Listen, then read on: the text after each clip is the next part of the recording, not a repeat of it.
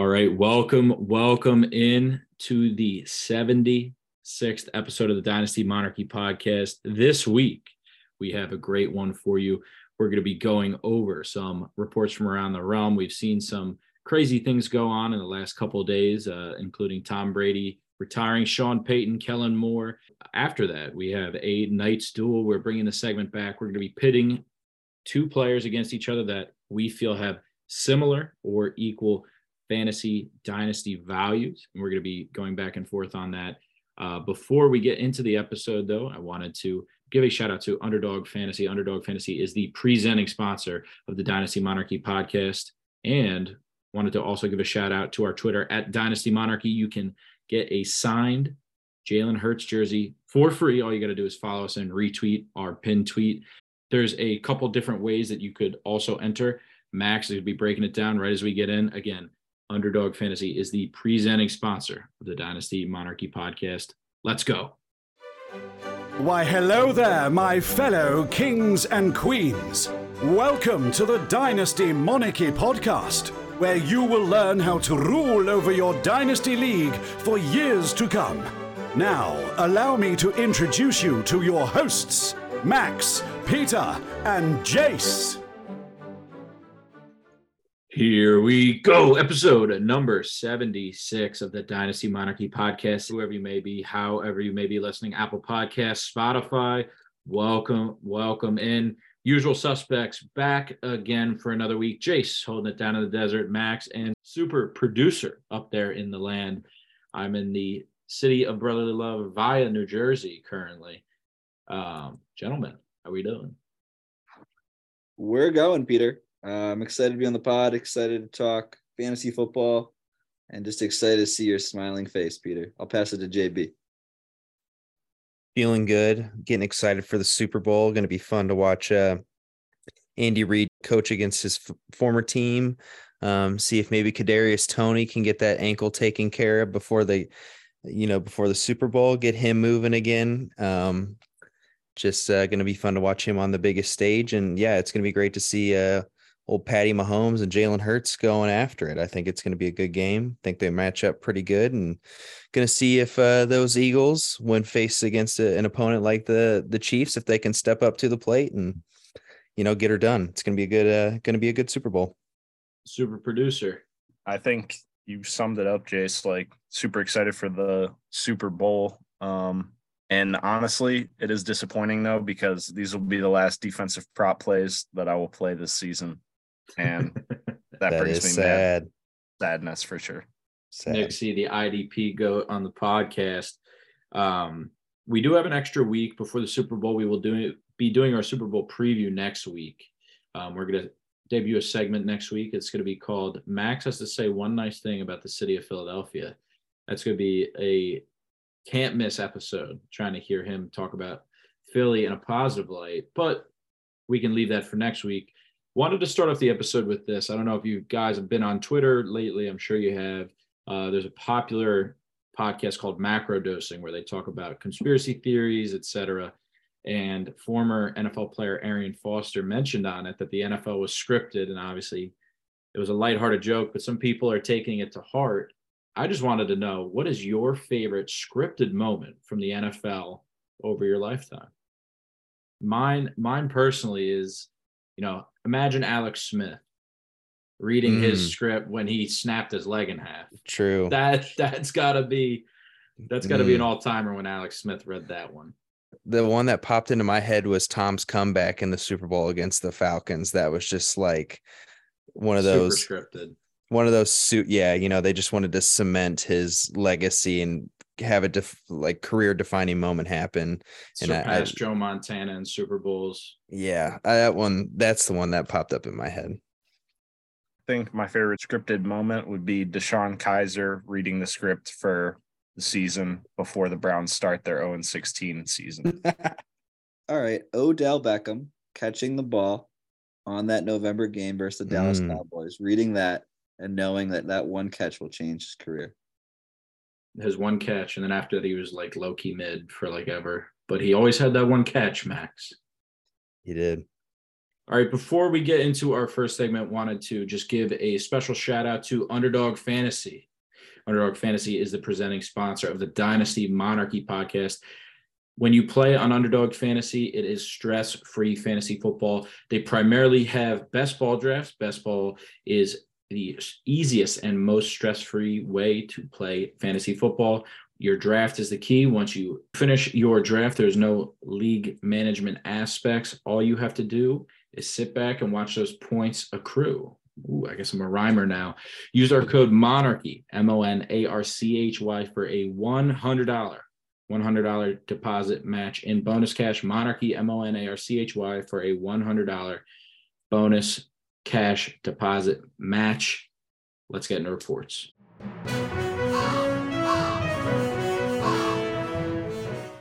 All right, Tom Brady has announced his retirement from the NFL again.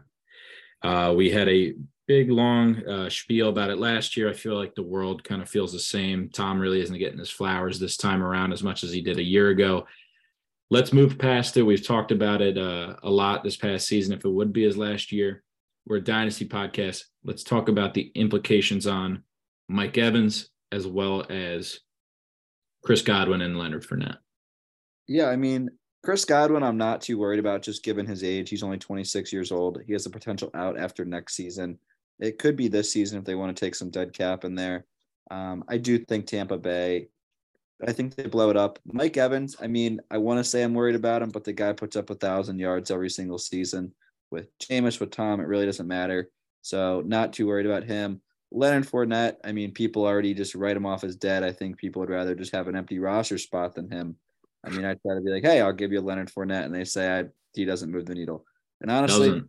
man doesn't if he goes anywhere, he's going to be a viable backup. So it doesn't really matter. It's like you're paying.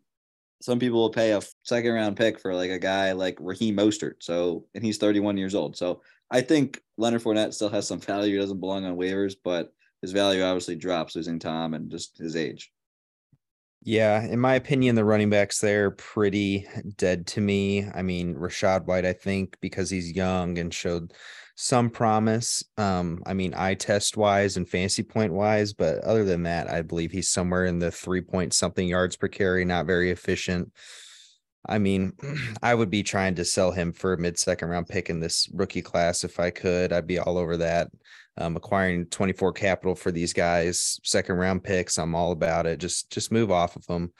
Um, and if you need to reacquire them for depth later, if they're on, you know, finding a new team or we got a better idea of what Tampa's going to look like, I just have zero interest in that offensive line, that rebuild, and then the running backs that are going to be running as part of it. Mike Evans definitely got to be concerned. I mean, the Bucs were throwing a lot this season because the offensive line was so bad. They couldn't run a lot of quick throws. So I think Mike Evans like compiled his way to a good season just because just based on sure volume, but I feel like if he got the same amount of volume he got this season, you know, where he put up 1124 yards, like I feel like he could have put up a 1300 yard season and like 14 touchdowns with that much volume and he ended up with 11 24 and six touchdowns. So dude's going to be 30 next season. The cliff is there. I, you know wide receivers can age a lot better than uh, running backs but i think as someone who owned mike evans for an entire season in a ppr league it was not a fun experience there for a while. I mean i made it to the championship and won it in that league because of mike evans but I was so lucky to even get to that point because the three, four, five, six weeks prior, Mike Evans should have been on my bench. So I, I think we've seen some signs of decline. Chris Godwin, though, Max, I'm with you. I mean, he's a Diontae Johnson type. He's going to get volume because he can separate. He's a solid, smart, savvy route runner. I think he's fine. He's someone that, you know, people could be, you know, they might want 111, 112, 110 instead of Chris Godwin. And depending on your team context, like I would most likely be acquiring Godwin for that price. Here, I want to we, we can talk about Godwin uh later in the off season. I feel like he'll still have fantasy relevance, but I feel like this is a very crucial time for Mike Evans investors and, and owners. Let's reassess what goes on in Tampa, right? We have one of three options for him. So either A, number one, he stays in Tampa and there's no quarterback Number two, he leaves Tampa and goes to an offense like let's say, you know, I'm just throwing it out there and this isn't set in stone. Like the Cowboys, they need a receiver. That would be very, very nice, right? That would be fun. And then your third option is he stays in Tampa and gets a quarterback that can feed him the rock, right? So when I think about it, two out of three of these opportunities are positive. I really don't think he would get traded to a team like the Bears. I don't think, you know, you know what I mean? Like these these quote unquote bad teams. I don't think that he would find his way to one of these worse off teams. I think that's a better way to put it. Uh, I think two out of the three future options for Mike Evans are positive. So I would hold on to him if I was a dynasty owner of him. I wouldn't be scared with the Tom Brady news. I think I would just keep the boat steady and drive forward. And worst comes to worst, I think Jameis Winston, he's provided him thousand yard seasons, not season seasons before. So I could see a guy of that caliber going down there and helping out. Let's keep moving forward. Sean Payton to Denver. Jace, I want you to have the floor. You know, this is this is for your guy. Yeah. I, I want to hear, I want to hear all the feelings from you. Oh, baby. Here we go. It is rebound season for the Broncos. Um, you know, Vic Fangio on the defensive side is gone. He's going to Miami. Maybe that defense suffers a little bit. Offense has to be out on the field more than uh, it was last season. Watching Russ last year, the velocities there, the moon balls there. Um, like physically, he looks fine. I think he just had some yips. I think bad coaching, bad offensive line. Everything went wrong. You bring in a guy like Sean Payton, who we know who Sean Payton is and what he can do for our, our fantasy options. So it's rebound season. I, I, we, I feel like we've been preaching go by Russ, go by Jeudy, go by Sutton for the longest time now, and it's uh, I'm very much still in that camp. And yeah, if uh, Jerry Jeudy can be anything like Michael Thomas, even like the the B minus version or flat B version of Michael Thomas, I'm all about that. I, I think there's going to be a lot to go around. Courtland Sutton is dirt cheap. You can probably acquire for like a 207 or 206, 205 in one quarterback league. And if you need a wide receiver that's got some upside, uh, especially week to week, I like I really can see like a Mike Williams uh, type of outcome for him where he can put up 11, 12 touchdowns and something over a thousand yards and making a lot of big splash plays down the field. So I, am just fired up for this offense. And a big part of Sean Payton as well is the tight ends uh, in the past with him have been touchdown machines. I mean, Sean Payton loves to throw the ball to his tight ends in the end zone. Jared Cook was a beast in that department for a long time. And I think Greg Dulcich is a guy that is much more versatile than a Jared Cook who can run a lot, um, a much more diverse route tree, can get open at different levels of the field. And I think if some of that touchdown magic carries over, I mean, Greg Dulcich is a must, must buy right now at current cost. It might be higher than it's ever been, uh, but there's a he can really, really ascend um, if things go right and can recapture some of that New Orleans tight end magic. All right, let's uh let's keep moving forward. Kellen Moore is signing as offensive coordinator of the Los Angeles Chargers. I said a couple weeks ago. I, I believe I said it on the podcast. If I'm wrong, please correct me but I said it's time to buy Justin Herbert. I said it a couple weeks ago. They were going to get an offensive mind in there to make sure that he progresses at the right clip. I did not think it would be this good. I didn't think that they would get an offensive coordinator like Kellen Moore. He's proved with a guy like Dak Prescott over the last couple years that he can be productive. And I think that's really important uh, for Justin Herbert, who has been at times inconsistent. So if we can see some consistency from Justin Herbert this upcoming offseason, get an extra weapon in there because I think Keenan Allen might be on the chopping block. I really, really, really see Herbert taking a giant leap forward in 2023. Yeah, I was surprised Dallas let Kellen Moore go. I really was.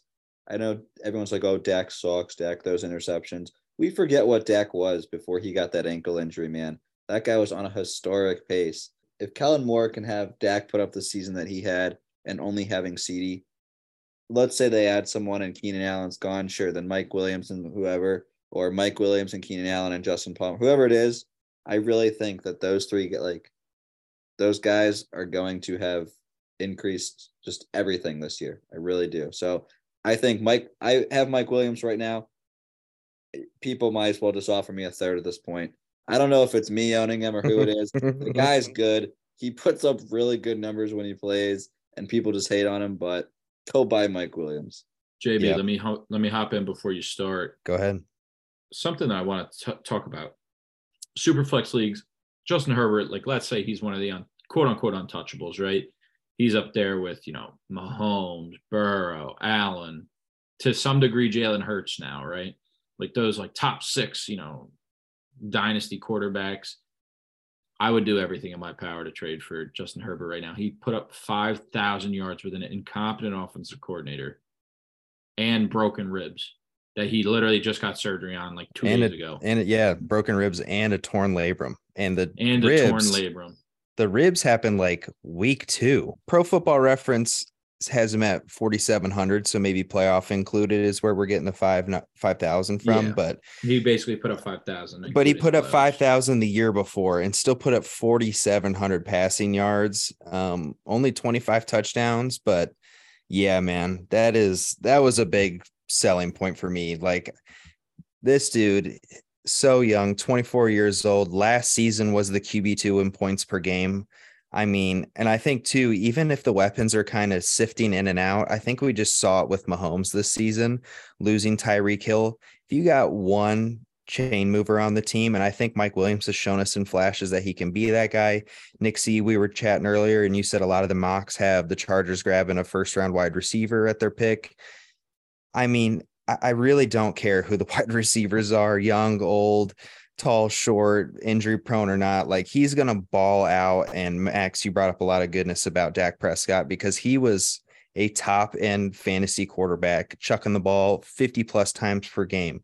They were running, the, uh, you know, their offense through him. And I think, I mean, you got a guy like Justin Herbert. I mean, and if you've forgotten how good he is, his tight window throws are literally just, I mean, it is, I'm, I'm at a loss for words for how beautiful they are. It is like he is a rare football thrower. And P, PCAT, I'm with you. I just acquired him today anywhere I am playing fantasy football, Justin Herbert is going to be my quarterback. Everything in your power. Everything in your power to go do that in Superflex. Mm-hmm. mm-hmm. Super flex is hard, man. I mean, that's that's Everything in your power. three first. Uh, easily. Slam. Without Four a doubt in my mind. Four first, that's probably what he's worth. Wow. What's he worth in one quarterback? First and a half. I really I really think he's got like top four upside. Like Yeah. every single season he comes in. Easily. Yeah. I think, I mean, one quarterback is tough, but I think that like I, I sold Kyler Murray for 107 before, you know, when he was still considered like borderline elite, kind of where Herbert's at right now. And I think, yeah, kind of like fair. that 108, 107, 109 towards the middle to back. I think that's that's I mean it is a roster spot you have to feel fill. I get quarterbacks are pretty easy to come by and there's lots of depth and you can stream it pretty easy but like the kid is 24 years old was the QB2 his second year was a top 10 quarterback as a rookie like I, I think we're going to see Justin Herbert in some Super Bowls hopefully and I think uh, the ascension is upon us. I had this rant a couple weeks ago, and we just devalue quarterbacks in single quarterback leagues, and it, it's so sad. Like, if you have one of those top top end elite guys that's giving you 23 a game, obviously 23 a game is is a lot, but if you like can balance out like anywhere between 20 to like 24 a game, that's just an almost like instant win over your competitor every week. It, it's so they create almost a quarter of your total fantasy points on a week. And if your quarterback busts or doesn't do well, it just completely sets you up for failure on a week. Justin Herbert, 23.3 fantasy points per game last season go. as the QB2. True difference maker. Comment. I just because I'm genuinely curious. I really am. What is Mike Williams worth? Early second round pick, 201. 201 to 204. I would pay that. I think he's worth 201. Yeah, See, like- Nick C threw in two seconds. Yeah, two mid seconds. I think so. Two mid seconds, uh, mid mid to early second, and a maybe another second in like twenty five or something like that. It, I think he's no longer in first round territory, uh, No, which I don't- I he probably he- shouldn't have ever been there. But um, I will uh, put myself in front of the gun, and uh, yeah, I was the one preaching he was worth the first, and I take that back. You know, I take that back for sure. No, I, I right. think he's worth that range too. And people, like I said, they really offer me like he's worth like a third rounder. So that's basically what Nick C treats No, him. at. A week ago, he was worth like 210, 209. And then with this OC signing, he, I, I'm in. I'm in. All right, let's move on to our Knight's duel. All right, back again, another Knight's Duel episode. Uh, first and foremost, I wanted to kick this one off. This is a player that we mentioned earlier and just mentioned in the last segment. We have Mike Evans, and then we're pitting him up against Christian Kirk in dynasty value. These are two players that we feel have similar dynasty values. Mike Evans, given his consistency over the last couple years, he was the wide receiver 17 and a half point PPR, unrestricted free agent in 2024. He is 29 years old. Christian Kirk coming off the season of his life. He's 26, a little bit older than people think that he is. He's 26. He finishes the wide receiver 11 unrestricted free agent in 2026. So he is tied at the hip to Trevor Lawrence and his future development. I want to start off with Max. Give me your argument. Which side are you landing on? Honestly, I, I think you guys know I'm not a Christian Kirk fan at all. I'm not.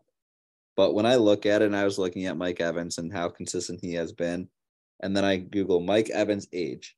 By the time the season starts, he'll be 30 years old. I understand that DeAndre Hopkins is 31, Adams is around that age too.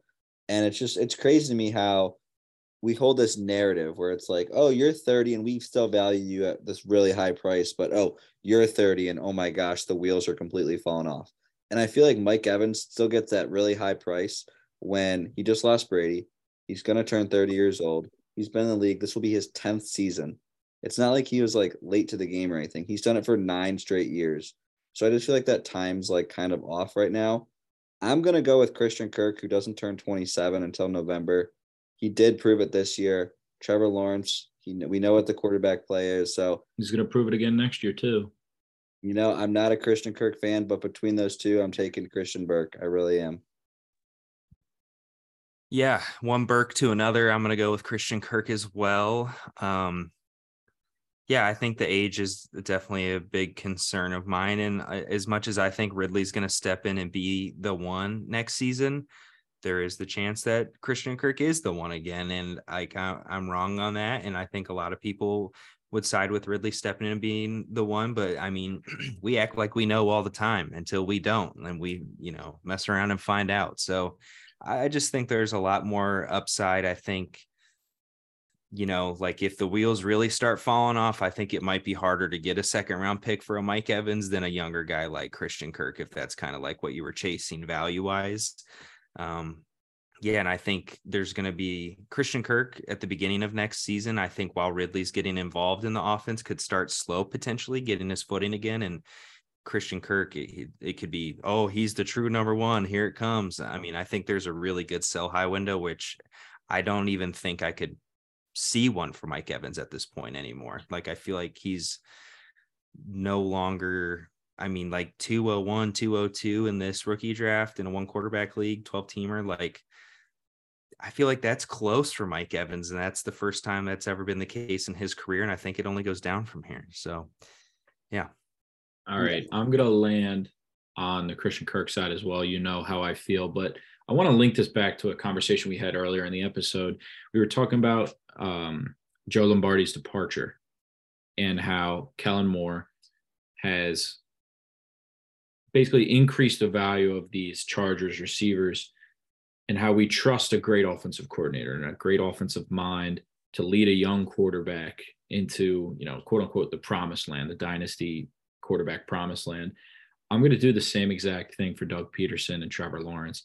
I'm backing that horse. We saw it this past season. We saw a lot of development early in the year from Trevor Lawrence, and I'll say development nicely. Obviously, he was not having the best games, but after finding himself comfortable in that Doug Pederson system, which is very quarterback friendly. It's very quarterback advantageous.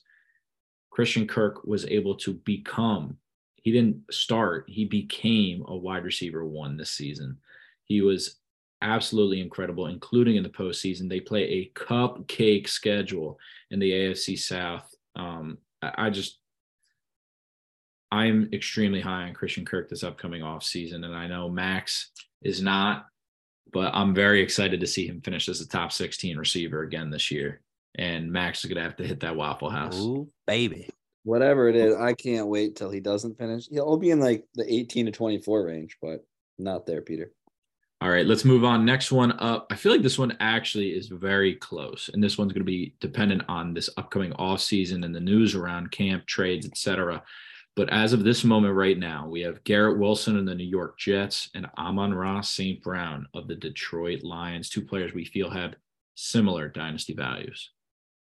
Um, I'll start us off. I guess we'll just continue the same order. I'll keep it quick. I'm going with Amon-Ra St. Brown. Um, I know what his situation is. I know with Goff, I know he's a target hog. He's a PPR monster. If you play in full point, that's the guy you want. Yes, Garrett Wilson has the draft capital. Yes, Garrett Wilson had a pretty solid rookie season, but I still just don't know who his quarterback is. If you tell me he gets Aaron Rodgers, 100% I'll take Garrett Wilson. But even with Goff and that Lions offense that's going to be passing the football, I'll take Amon Ra. Jace, before you start, Garrett Wilson is currently 22 years old. He finishes the wide receiver 21 unrestricted free agent in 2027. Seems like a long way away.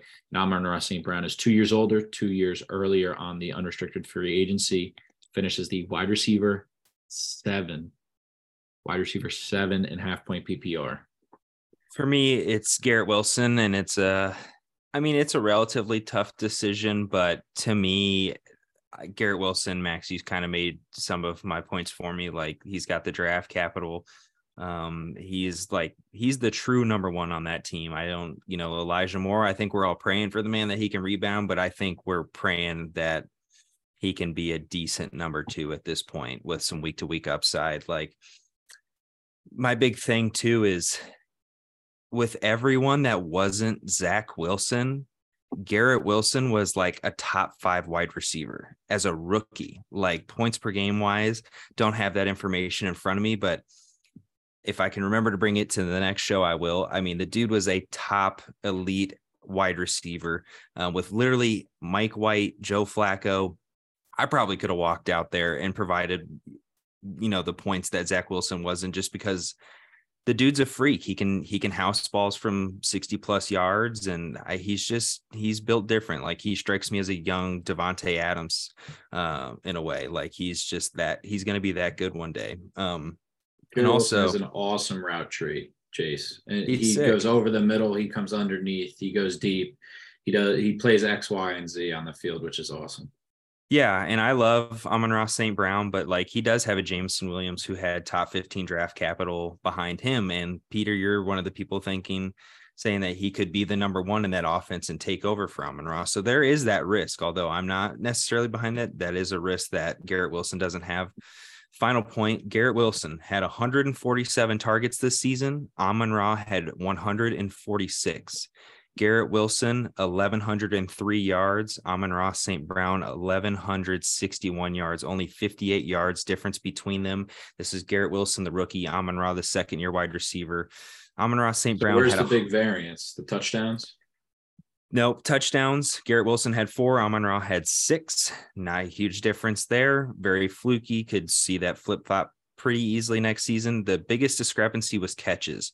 Garrett Wilson only 83 catches. Amon Ra St. Brown 106. That's a big difference maker in full PPR, maybe not as much in half PPR, but I think it speaks volumes about who Garrett Wilson is and what he's about. The fact that he caught only 83 balls and, you know, what is the math on that? 23 less balls than uh, Amon-Ra St. Brown and turned it into only 58 fewer yards and two less touchdowns as a rookie with Joe Flacco and Mike White. And like, Mike White.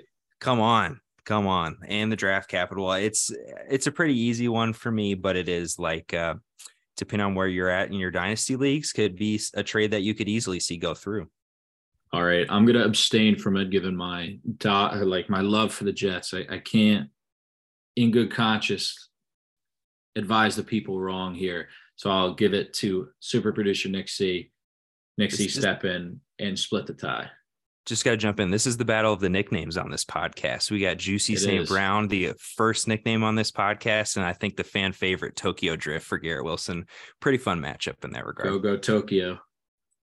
Dude, this is probably the the best one in my opinion that we have slated. You know, I'm not gonna do any spoilers, but like, dude, this is so tough. And like, I think I I draw back to what Max said on the in the fact that like you don't know what Garrett Wilson's quarterback situation is gonna look like moving forward. And all right, bro, if he gets Rodgers, all right, like all right, there's there is You is got that me. possibility. Even Derek Carr, anything, but like I feel like I still have to lean Amon Ra and like even like Jace, you brought up like okay, the catches were the biggest discrepancy. I mean that was that was the difference in Amon Ra being wide receiver seven and Garrett Wilson being in wide receiver twenty one. And like I get like all right, quarterback accuracy and like catchable targets, everything like that all plays a factor into it. But I don't know. I the way that we've seen Amon Ra used this past year, even the end of two years ago at this point, you can see that he's just a target monster. This is a big thing too in like fantasy football. Like everyone tries to downplay like slot wide receivers. I don't even know what Amon Ra's like route percentage was in the slot and everything like that. But okay, let's say that it's more than Wilson, obviously. So I don't know. At the end of the day, he's getting catches. That's going to get you more points. And like Amon Ra's already shown that he can do it at an elite level. Garrett Wilson is elite, bro. I like I'm not trying to take away from that at all, but I, I'm gonna lean Amon Ra and who knows? Once Rodgers goes there, it's already a dumb discussion. it's an interesting one for sure. I just think to me, like, even if it was Mike White or Joe Flacco, I would love to see the stats compared to Amon-Ra St. Brown uh, with that. Because if that was literally who it ended up being again, that was like a legit top five weapon. So that's my big thing. And also with Amon Ra, and this is also don't want to seem like I'm poo pooing him either, but Jared Goff is not the end all be all there. So whereas Garrett Wilson's in quarterback hell right now, potentially, Amon Ra could be there, you know, uh, you know, in the 2024 season. So it's like uh there is the QB discrepancy could change. It's super interesting, like for the Lions, at least because I I don't remember where I saw this. I don't know if you guys saw this as well, but I think the GM or or maybe even Dan Campbell said that like they didn't view Jared Goff as like a bridge quarterback. No, they Which I think they can is- win with him. Right, exactly, which is is super interesting. But at the end of the day, too, it's like Amon-Ra St. Brown just put up a top seven in half PPR season with Jared Goff. And like I think that's the thing that Max has said.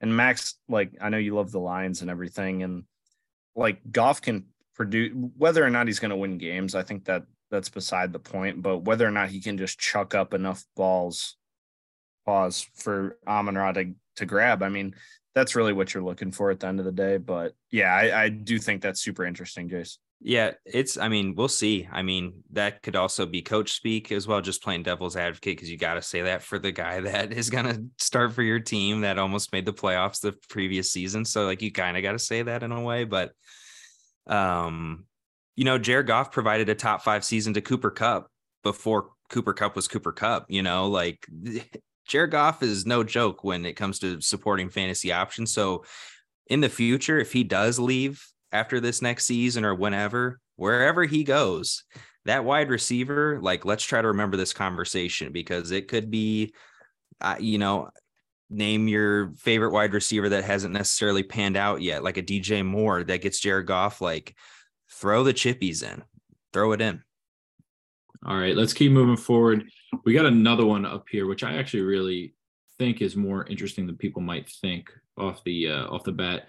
We have Chris Olave or Tee Higgins. Chris Olave being 22 years old, free agent in 2027. He was the wide receiver 25 in his rookie season. Tee Higgins, 24 years old, wide receiver 18, unrestricted free agent in 2024. I'm going to start us off. If you're listening to the pod right now, I want you to, and you want extra entries. There's going to be ways at the end, but I really think Extra entries into what, Max? Into our Jalen Hurts signed giveaway jersey. If you're listening to the pod right now, please DM us a photo of Michael Thomas catching a touchdown. Any photo in the Superdome. Any Saints photo in the Superdome. Yes. But you could DM us that. You could DM us Sean Payton and Drew Brees winning a Super Bowl, whatever it is. Any Saints photo has to be in the Superdome, though. That's our Easter egg for the episode. And I will give you, I'll give you three if it's a, a regular photo. But if you pick a really good photo, I'll give you five. There you go. Five extra entries. And Max, what's your opinion on Tee Higgins versus Chris Olave? That's right. We should probably get back to why we do this episode of the podcast. I'm gonna go with Chris Olave just because of I don't know the situation. I get Tee Higgins could go on a new team and become the one. I mean, Tee Higgins is freaking amazing, right? But Chris Olave is literally the only guy there. Michael Thomas is practically a walking corpse at this point. Um, Olave had a very good season with Andy Dalton, and it takes Tee Higgins to have a good season with Joe Burrow. He's just competing for those targets, you know? So if the Saints could get a guy like Derek Carr and then put Olave with that, I mean, look out. Seriously. Like he's gonna be a top five dynasty wide receiver. But a lot of what ifs in this, just based off metrics, draft capital, route running ability. I'm gonna go with Chris Olave. I like Tee Higgins' size better, obviously, but You want to let's let's do a connect the dots here. Saints are going to suck next year. They're going to be bad. Caleb Williams watch. Caleb Williams. There it is. Caleb Williams watch. If you're a Chris Olave owner, you better hope the Saints are terrible or Yeah. god awful. And they fire Dennis Allen. Then they Yeah. go get Kellen Moore as their head coach. Oh man, Peter would be all over that. You think he likes JMO now? Chris Oh, Olave, they man. couldn't pay his whole team. I'm going with Olave. It's close. I'll pass it to JB. I do love me some Tee Higgins. I think this one is uh that's not who I'm going with. I'm actually going with Chris Olave. But Whoa. And this is a guy who was not on the Chris Olave train, was and literally my dynasty team in our most important league is named the Dynasty. I've had Tee Higgins on that team for maybe two seasons now, and like I just I'll probably never let him go. I love him so much. Um, but yeah, I think you I think it depends. Like if you're I don't know. I don't know. I think you got to go with Olave, honestly. Like I trying to think of arguments for T, but you got to go with Olave because he's safe. I mean, his rookie season, the dude just put up 119 targets, 72 catches, and 1,042 yards. Only four touchdowns could very well end up like being the next DJ Moore. Like we know he's so good. It just never happens because he gets the quarterback. But, you know, I, I think I just think I got to chase the upside with Olave. He really is the the number one there. I don't think anyone's going to come in and surpass him. He is a legit, legit talent, and that's coming from a guy who was not the highest on him, but de- demands a lot of targets, runs a high aDOT. Like there's just a lot to love there, and I think Tee Higgins is going to be a Bengal at least until he's 26, and because of that, I think what Olave put up his rookie season is kind of like I mean, what Tee Higgins has been doing the past couple seasons, like let's see what it is, it just over a thousand yards and six, seven touchdowns. Like, I think that's who Tee Higgins is as a Bengal. Like, he's obviously going to be the second to Ja'Marr Chase, and that's really good. That's like, I mean, week to week, this dude's like an alpha wide receiver, high end wide receiver two. I mean, actually, I would put him more like mid tier wide receiver one, low end wide receiver one, but week to week can be the wide receiver one on the week. So, it it is really really tough, but I think Chris Olave trade value wise probably carries a little bit more because of the age and draft capital and that the fact that he projects to be a one. So I think based on that, I'll, I'll go with Chris Olave. But th- that one's that one's really tough, and it'll be kind of interesting to see over like the next three four seasons, kind of how that pans out for these two guys.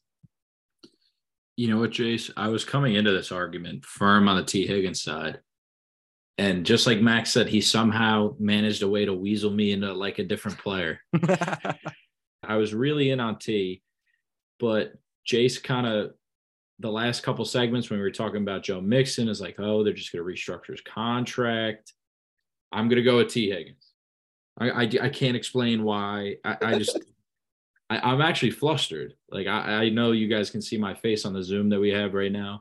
I'm actually flustered when I'm thinking about this because I like Olave, but I just I like pause me beforehand before I say this, but I like the size and and the Mm. length of Tee Higgins a little bit more than I like the longe- the longevity of Chris Olave. See, I, I think you could have just left it at you like the size of Tee Higgins, but the length, man, the length's what He got does me. have serious length. Look, size size is like a tall thing. Length is like Sauce got the length. He, his arms go below his knees.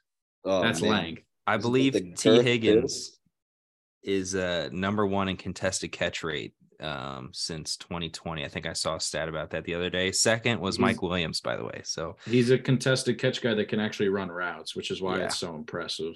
yeah, it's so here's some stats. Rookie season, Chris Olave. Here's what we got. Uh, 15 games played, 119 targets, 72 catches, 1,042 yards, four touchdowns. Tee Higgins, 109 targets, 10 targets less, 74 catches, two catches more, 1,029 yards, and seven touchdowns. So yards, Chris Olave got him. Um, targets, Chris Olave got Tee Higgins, and then catch wise, uh, Chris Olave fell too short. But this is rookie season, Chris Olave. This is third year Tee Higgins that we're talking about. So it is like the worst case scenario for Chris Olave is that he gets DJ Moore, and we see the same season year in and year out, just four touchdowns, maybe 1,100 yards, and we just never see the peak. Whereas with Tee Higgins, I get that we're probably going to get the same thing, but week to week, or if Ja'Marr Chase misses time, like we're talking about an easy top 10 guy that can easily be the wide receiver one on the week. And I just, I don't know if Chris Olave necessarily has wide receiver one on the week upside like Tee Higgins does. right now with Andy Dalton, but you put like Derek Carr, I think is a perfect candidate to go there. And I think if Derek Carr goes there, like Chris Olave will be a I- I think it's an easy decision if a Jimmy G or a Derek Carr or yeah. anyone, bro. a- any guy, anyone that's decently competent, Yes. I- I, I think is makes it an easy decision. But if it ends up being just, I don't know, I'm trying like a Baker Mayfield or something like. Sure. We should do a, uh decently competent quarterback ranking. Certainly, Jared Goff is at Decently the tippy top. He he is one A of the decently competent quarterback Absolutely. class. Top 10 fantasy. Just good enough. Just good enough to lose with. yep, hundred percent. All right, let's keep moving on. I got two more for us, and then we can go on our merry way. First one was definitely a bigger argument last season. Both these guys had extremely, extremely disappointing years. Mark Andrews finishes the tight end four, did not score a touchdown since week six. Max, I know this is a sore subject for you, uh, but we're pitting him against Kyle Pitts. You get see what I did there? You guys see it? That was solid. You guys see what I did there? Andrews 27, Pitts 22. Andrews finishes the tight end four. Kyle Pitts finishes the tight end 33. Sick. Both are unrestricted free agents in 2026. I'm gonna go Pitts. I think that there the uncertainty at quarterback with Lamar Jackson does scare me a little bit. Andrews does have a potential out after next season. He is going into that prime of his career, but I just think Pitts has that draft capital, man. We've never seen a tight end put up a thousand yards his rookie season. Pitts did that. He was playing with Marcus Mariota and Desmond Ridder this year. Got hurt. I mean, that's just a terrible quarterback play. You give him a guy. I- I keep bringing up Derek Carr. I don't know why, but you give him a guy like Derek Carr Well, and like he made some crazy comments at the Pro Bowl games today. You guys see that? I did not see his mm, comments, but I did see he was there. He he made a nice throw. Ryan Clark was like, "Oh, you can sling it out in Vegas, bro. You're you're slinging the rock. Have you ever felt this hot in Vegas?" And he said, "No, and that's probably why I'm not going to be playing here any longer." Hmm. I also So- saw that he's not gonna like extend his like. Basically, they have till February fifteenth to move him. I think is what I saw. Yes, Unless I'm a February 15th can't read. until a lot of money becomes guaranteed. yes, That the Raiders have to pay. Correct. Which Derek Carr doesn't going to get paid either way. But I'm going to go with Pitts, five years younger. It takes these tight ends a while. People forget about it. If there's a league mate of years panic on panicking on Pitts and oh my gosh, I drafted him top three overall and he hasn't panned out like Justin like Justin Jefferson, Ja'Marr Chase, whatever these guys are, right? Please go buy him. I mean, we've seen so many guys just it takes them a really long time. And Kyle Pitts isn't there yet. Will next year be his year? Maybe. But when he does have that year, he's going to be worth a lot more than he is right now. And you could double your investment easily. So I'm going to go with Pitts. The age is the big factor for me and the draft capital. Um, I'll pass it to JB. I'll put it like this. My answer is going to be Kyle Pitts, but I think a good way to put it is if I had the choice of if I'm in the middle, right? And I had the choice of competing with Mark Andrews or rebuilding with Kyle Pitts, I'm going to rebuild with Kyle Pitts. So that's the way I would put it. There's a old saying that it takes a village to raise a child.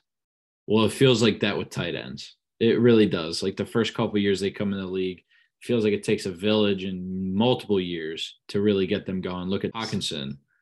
I think he's a, a perfect example where he was a huge draft pick by the Lions, got traded, and really hasn't been fantasy relevant. I will say fantasy relevant meaning like you're putting up really good numbers for a tight end.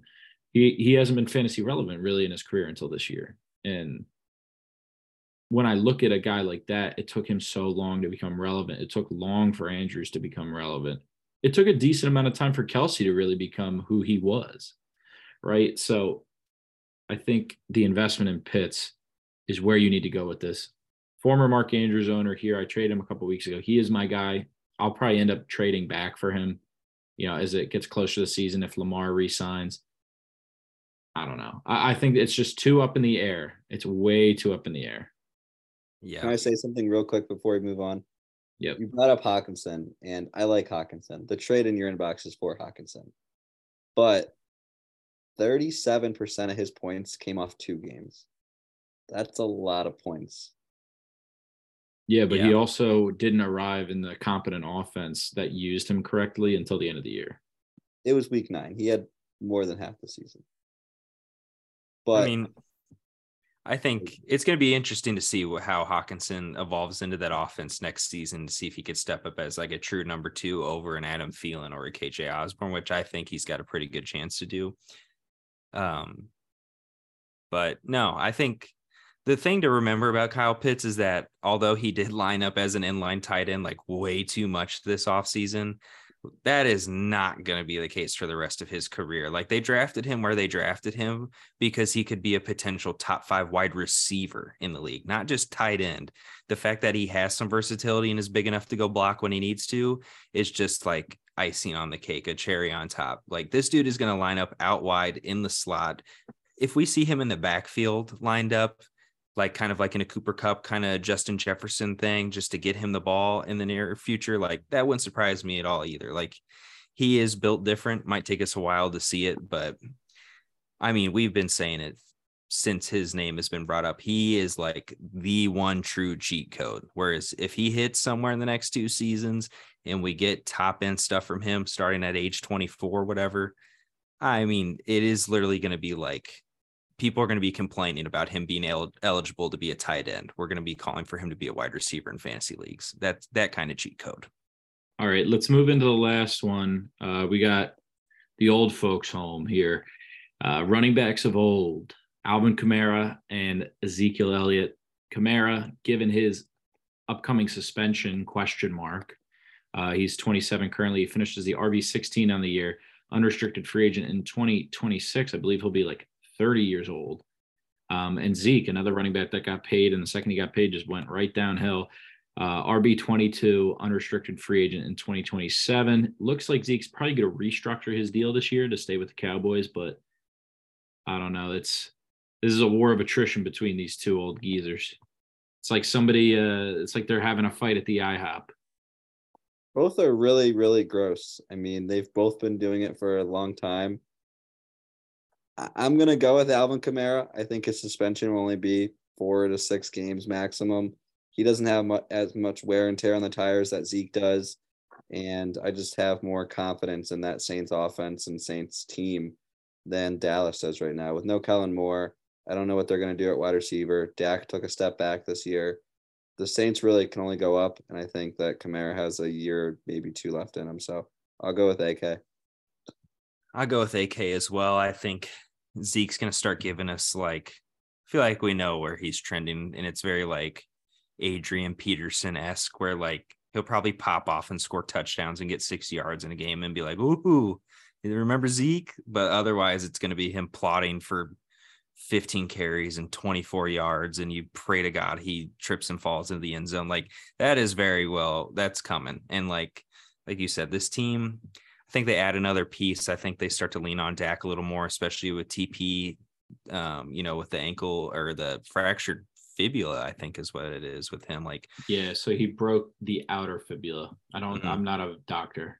Okay. Well, so that you know, we'll see if he gets re-signed. Like I think the running back room is uh, you know, I think I feel like they're not going to be an established the run team unless they get a Bijan Robinson or something from the draft. So pass catching running backs like Kamara, they tend to, you know, age a little easier. Look at Austin Ekeler, what he going to be 28 next season. I mean, um, and still looks as explosive as ever. I think AK looked explosive at times this season, but I think it was interesting though. Like David Johnson was running more routes than him at certain points this season, which was really concerning to me.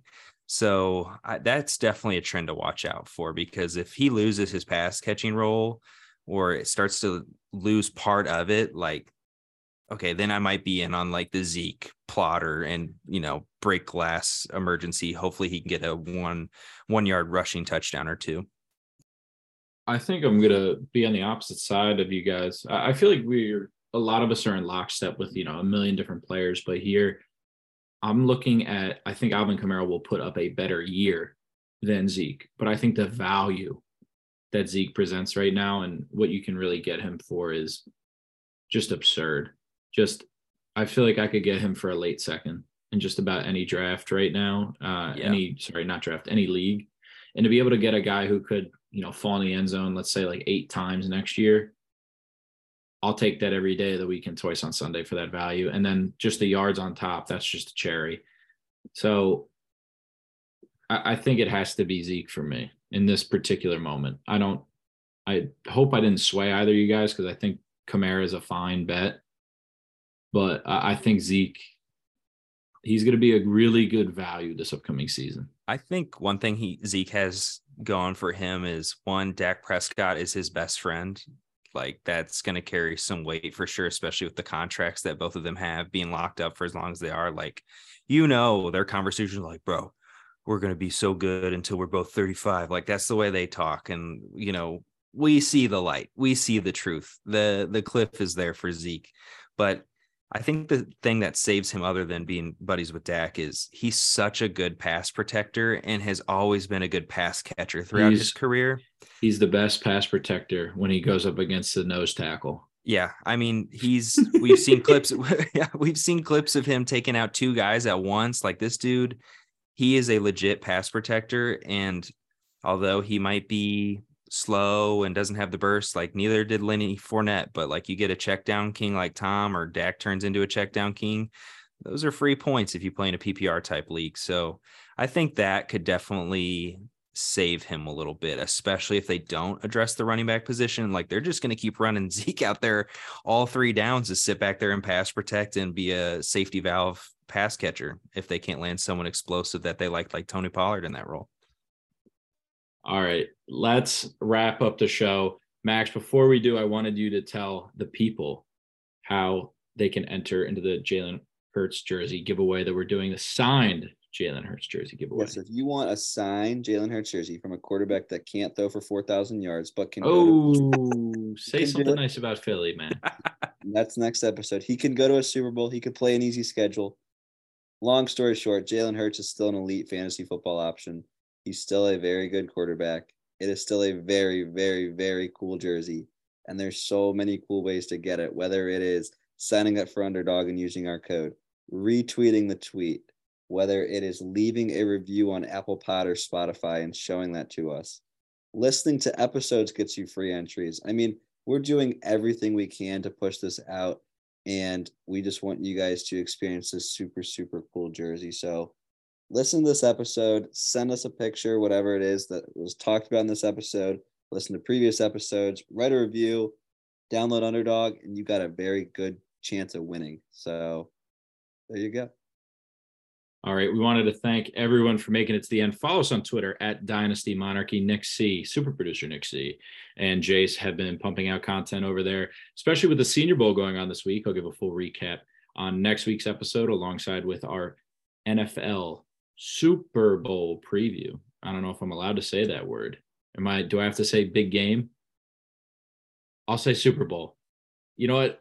No, Commissioner Goodell, Bowl. I'm I'm forcing you. I'm Yeah, forcing you to us. come to this podcast and make me not say the word Super Bowl. So if if we get sued because Roger Goodell's listening to our podcast and that comes out, people are gonna know old Raj is listening to us. And I There you think that's gonna I you know, I'll take that lawsuit. I feel like it'd be pretty minor. You know, we get some underdog money, we just take bite the bullet on that, and then we grow exponentially. All right. Uh, wanted to thank everyone for making it to the end again. Use our code Monarchy at Underdog. Get a free $100 deposit match in bonus cash. They got some cool things going on for the Super Bowl. So check them out over there.